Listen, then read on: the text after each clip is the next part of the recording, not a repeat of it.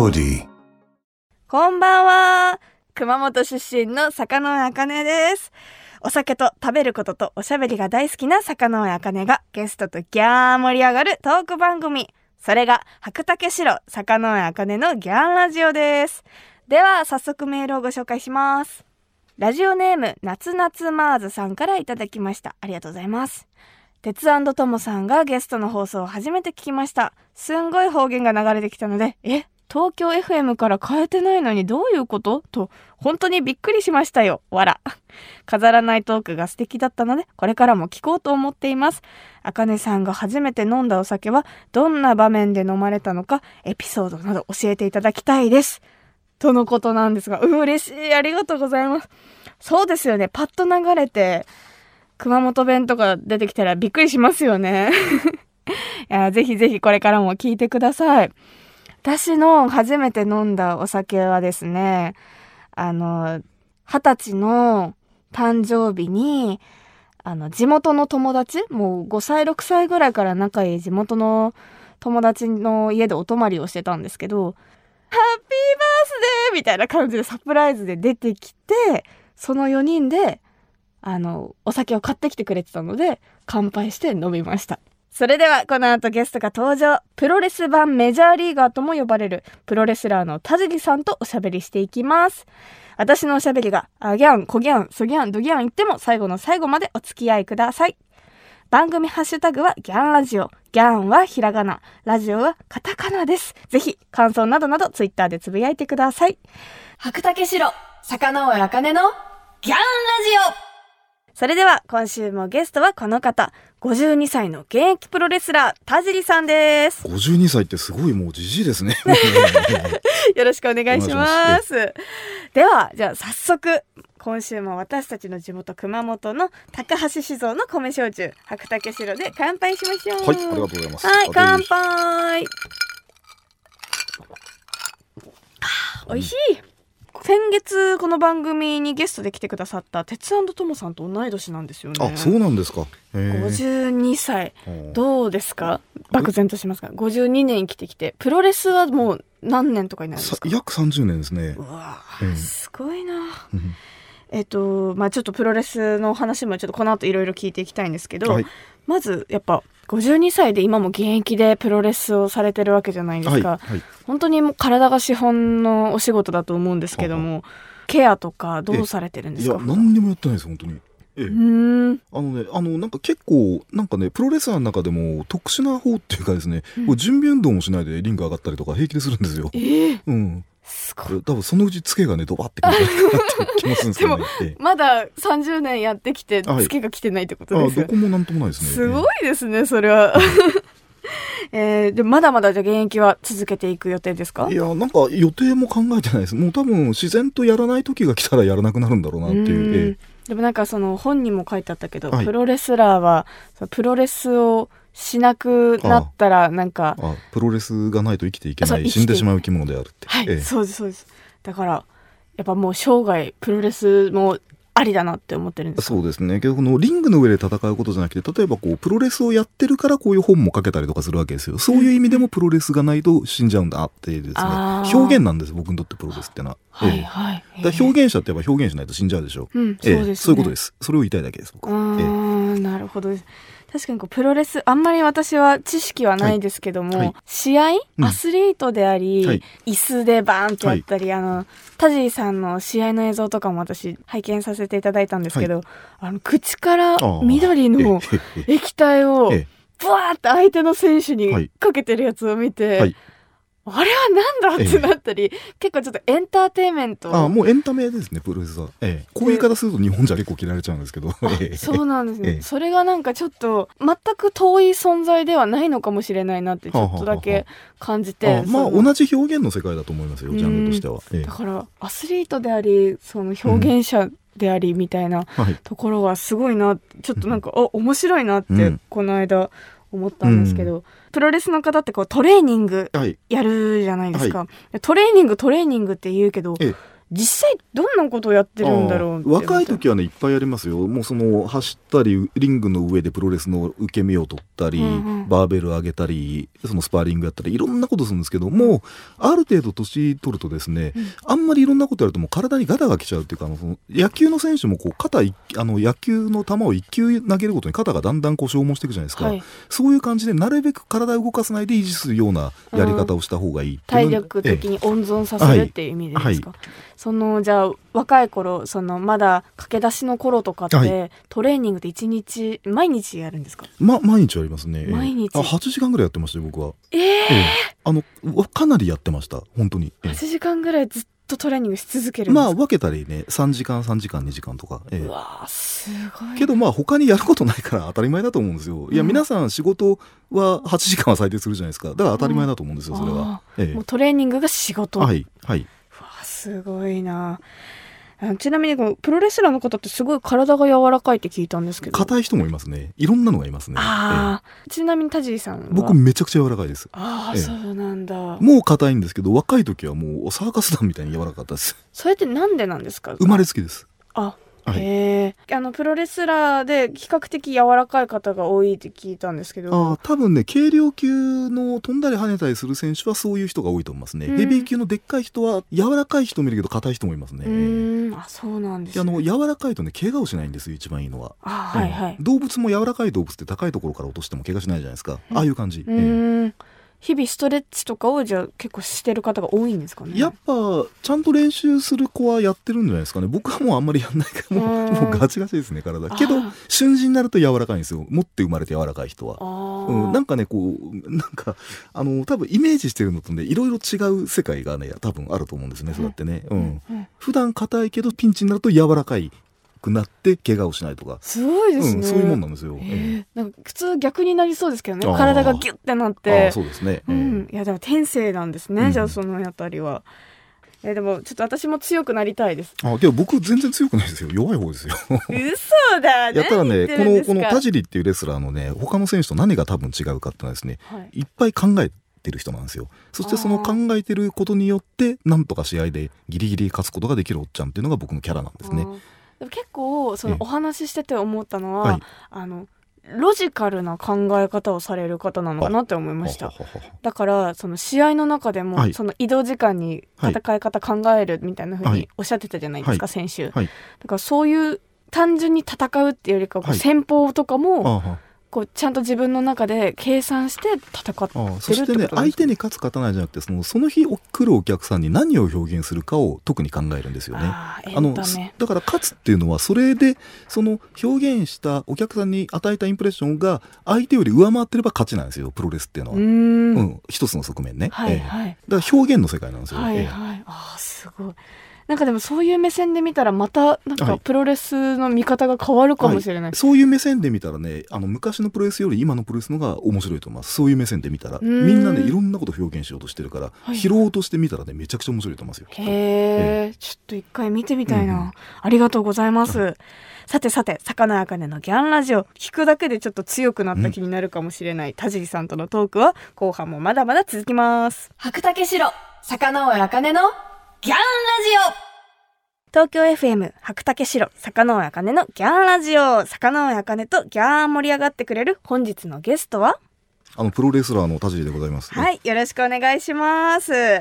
さて今週もギャンラジオ恒例の本日のトークメニューをもとにトークしていきます。じゃあ私が選ぼうと思うのはあのちょっと意外だったのでこうん。こを聞こうかな、え脱サラプロレスラーとのことなんですけどプロレスラーになる前に一度就職をされたっはい。て本当ですか、あの実は2回就職してて高校出た後1回就職してて、はい。でその後やっぱり大学行こうと思って大学行き直して、はい。大学出た後も1回働いてるんですよ。え。ええその時はちなみに何のお仕事をされえったとねてんですか、大学卒業した時はねあの電話金融っていう電話の金利を担保にお金を貸す会社で働いてました。ええで大学生の時からそこでバイトしてたんですよ。はいそしてプロレスラーになろうとしたんですけど、体が背がちっちゃくて、まだ当時は簡単にプロレスラーになれない時代だったんですよ。うんうんで、とりあえずそこで働きながらお金を貯めてメキシコへ行って、メキシコってのはちっちゃくてもなれるんですよね。うんうんで、メキシコへ行く資金を稼ぐために腰掛けで就職したんです。ええなるほど。お金を貯めるためにはい一回就職をしたんですね。じゃあその時にはあちゃんとプロレスラーとしてやっていきたいって気持ちがあったってはいことなんです、はい。そもそもええ。プロレスとの出会いは何だったんですあか？あなんかね僕昭和45年生まれなんですけど、はい。その頃の子供たちはね一回はみんなプロレスラーになりたいっていうぐらいプロレスがあのもうポピュラーもうすごいすぐそこにあったんですよ、うんうん。テレビでもう週2回ゴールデンタイムにやってて、はいはい。うん、だからそして、えー、とその後まあ大学高校大学になってまたプロレスにちょっとハマっちゃって本式にハマっちゃってこれは俺もなりたいなっていうふうになってったっていう感じですね。あじゃあ結構もう小さい頃から身近にあったものだったんですね。えええープロレスが地上波で流れてた。ああもうやっぱそういうねそれにびっくりしちゃう感じですよね今の人が。ですねうん。割とこうちょっとあのはい。有料番組とあかあそうですよね。ネット番組とかのイメージが、いやもうね中堅戦どころの選手でもね誰でも知ってましたよ。ちょっと前までプロレスって言えば、ええ。それぐらい人気あったんですよ。それで、まあ、プロレスラーになりたいってなって、はい、でメキシコに行かれてどうでしたか？はい、あで結局ですね日本に入れる団体ができてそこに入ったんですよ。はいはい。であと大学生の時もメキシコ2回行ってるんですよ実は、うん。うんであの向こうはですね日本のボクシングみたいにお金を出すとプロレスを教えてくれるんですよ。うんでそして大学の時も行って卒業して、えー、とその就職して日本の団体入って1年間やったけどそこ辞めてまたメキシコ行ってとかですね、えうー。いろいろ団体があるってことですよね、はい。プロレスの私たちの仕事で言ううん。と事務所みたいな感じですよね。はいそれってどうやったら入れるんですか？試合をするんあの入門テストがあるんです基礎体力がついてこれるだけの体力があるかどうか、はいあと向こうの人が見てあこいつはふさわしいなって思うかどうかですね、ーうーん。まあいろいろ見定められて、認められたら入れる。えーそうです。えでもその8時間ぐらいトレーニングされるっておっしゃってたじゃないですか、はい。はい。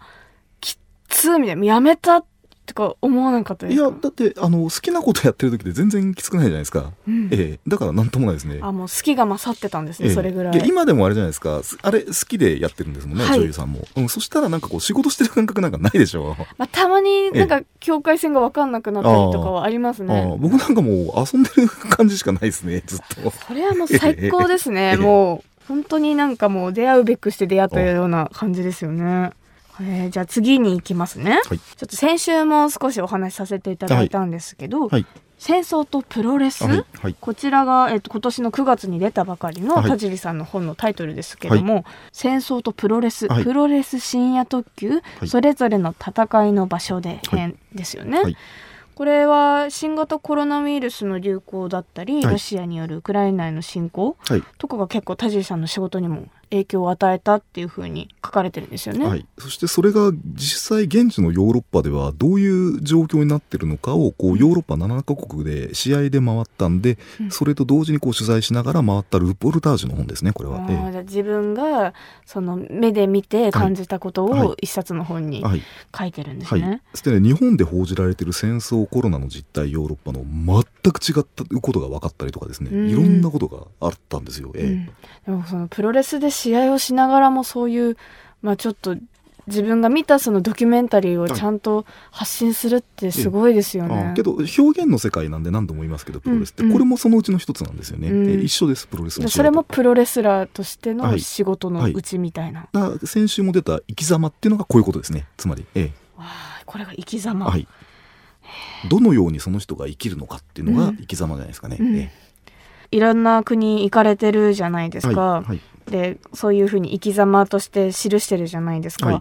コロナで結構海外になかなか行けなかった時期とかってどうされてたんですか？ああもうその時は日本でやるべきことをやってましたね。日本でやるべきこと。をそしてあのお客さんも入れられなくなっちゃったじゃないですかエンタメが、はい。だからプロレスもそうだったんですけど、うん。あの動画配信になっちゃったんですよ、うんで無観客試合っていうのをずっとやっててですね、うんうん。えそれのちょっとこうなんていうかな進行段取り取ったりとかそういうことを日本の団体でやってましたその期間は。すごいな、うん結構じゃあいろんなこと積極的にはいまあなんかやりたいというよりかもやらなきゃみたいあなー感じでされてたんですね。うん。ん。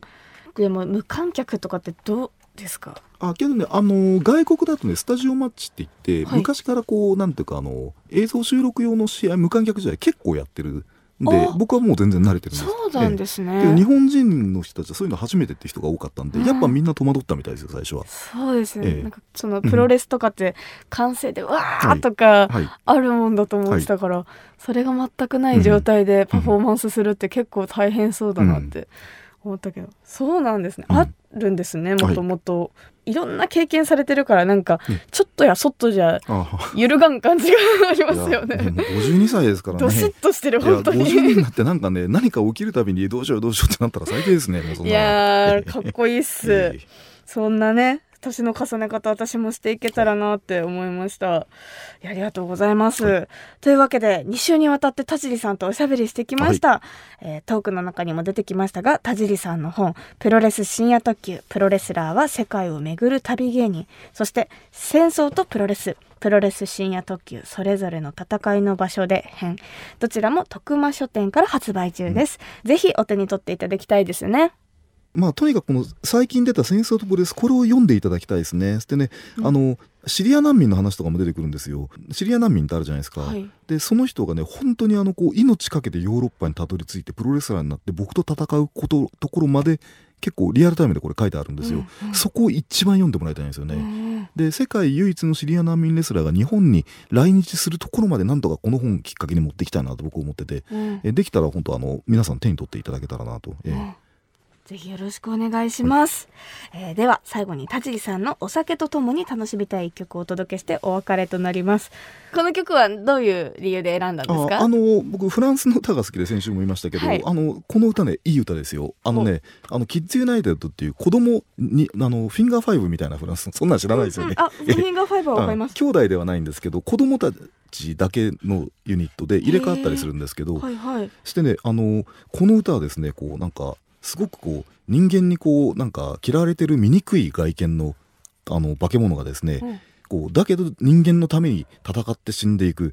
それをしかし人間は誰も知らない。そういうねサビで感じる曲のいい曲なんですよ。へえ。えーじゃあちょっと注目して聴いてい。ただけたらなと思います、ええ。ーキッズユナイテッドでレセヌシャンテ。田尻さん本当にありがとうございました。いやフランス語うまいですね。ありがとうございます。やったー。白竹城、坂上茜のギャンラジオ私が生まれ育った熊本を代表するお酒といえば、本格米焼酎、白竹白。白をベースにした可愛いボトルで、すっきりとした飲み口の中に、米焼酎ならではのふくよかな味わいが広がる、坂上茜お気に入りの一本です。12月に入って、本格的に冷える日が増えてきましたね。寒い日はあったかい飲み物が恋しくなりますが、そんな夜は白竹香るのお湯割りはいかがですか？華やかな銀条花が特徴の白竹香るは、お湯割りにすることで、よりその香りを引き立てることができるんです。作り方は、お湯を先に入れて白竹香るを注ぐだけ。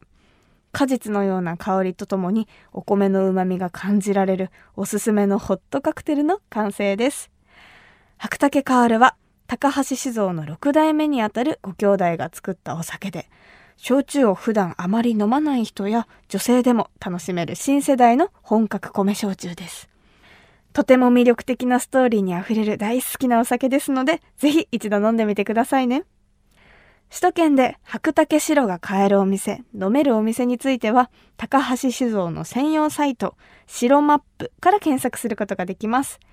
年末年始のお酒を買う際にも、最寄りの店舗がすぐに見つけられる便利なページですよ。詳しくは、白竹白、白マップで検索してみてくださいね。白竹白、坂上茜のギャンラジオ東京 FM 白竹城坂上茜のギャンラジオあギャンコギャンとおしゃべりしてきましたがそろそろお別れの時間ですえ今週も田尻さんをお迎えしましたがやっぱりこう私が今まで関わってきた中でもちょっとまたいない方だったのでもっともっとなんか世界の文化の違いだったり見てきた中で感じたこととかもっともっと教えていただきたいなっていうふうに思いました。